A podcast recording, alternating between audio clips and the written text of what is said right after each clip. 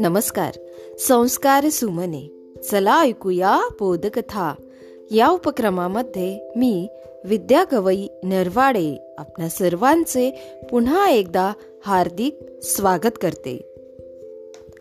बालमित्रांनो भारतीय रुपया हे भारताचे अधिकृत चलन आहे. एक भारतीय रुपया हा शंभर पैशांमध्ये विभागला जातो.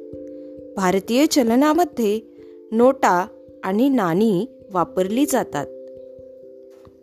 सर्व भारतीय चलनी नोटा या भारतीय रिझर्व्ह बँकेतर्फे बनविल्या जातात. रुपया हा शब्द संस्कृतमधील रुप्य रुपयाचे नाणे किंवा रौप्य या शब्दापासून आला आहे. रुपे हा चांदी या धातूपासून बनलेला एक मिश्र धातू आहे. रुपयापासून बनविला तो रुपया.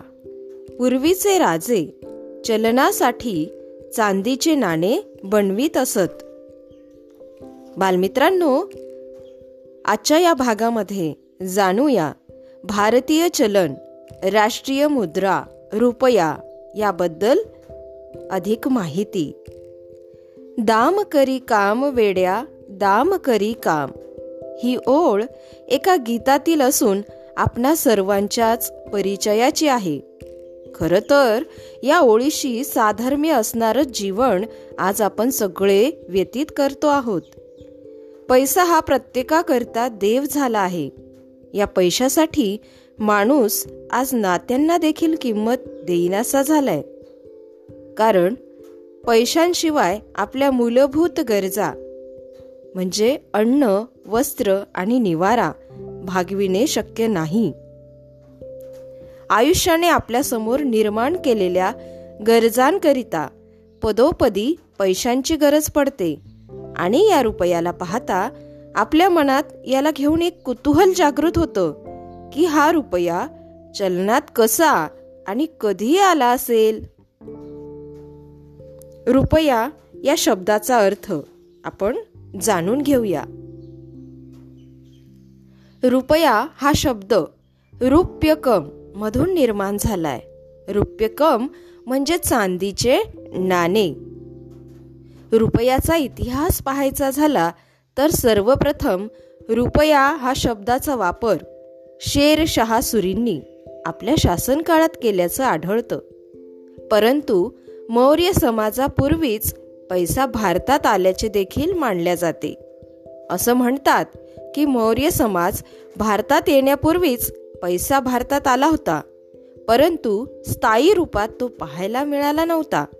पण पुढे जसजसे शासक बदलत गेले तसतसे त्याचे स्वरूप आणि त्याची उपयोगिता सुद्धा बदलत गेली. पण आत्ताच्या इतिहासातील संशोधनानुसार ज्यावेळी शेरशहा सुरीने हुमायूला हरवून साम्राज्य सांभाळले. तेव्हा त्यात अनेक बदल देखील केलेत. त्या बदलांमध्ये त्या काळातील मुद्रेचा देखील समावेश होता. पंधराशे चाळीस ते पंधराशे पंचेचाळीस या शेरशहा सुरीच्या शासन काळात रुपया हा शब्दप्रयोग सर्वप्रथम करण्यात आला होता.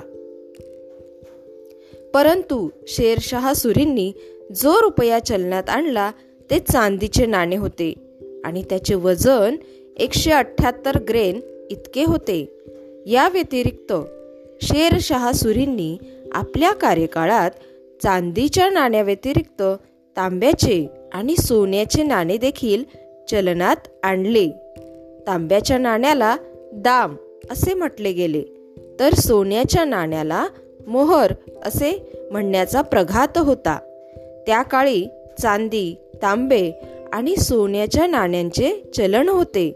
त्यांना एका निर्धारित मूल्यांच्या आधारावर बाजारात चालविण्यात आले होते. बालमित्रांनो या ठिकाणी आपण थांबूया. उद्या पुन्हा भेटू. याच माहितीसह पुढील भागामध्ये तोपर्यंत घरी राहा सुरक्षित रहा आणि मास्क लावा. माझा मास्क माझी जबाबदारी. धन्यवाद.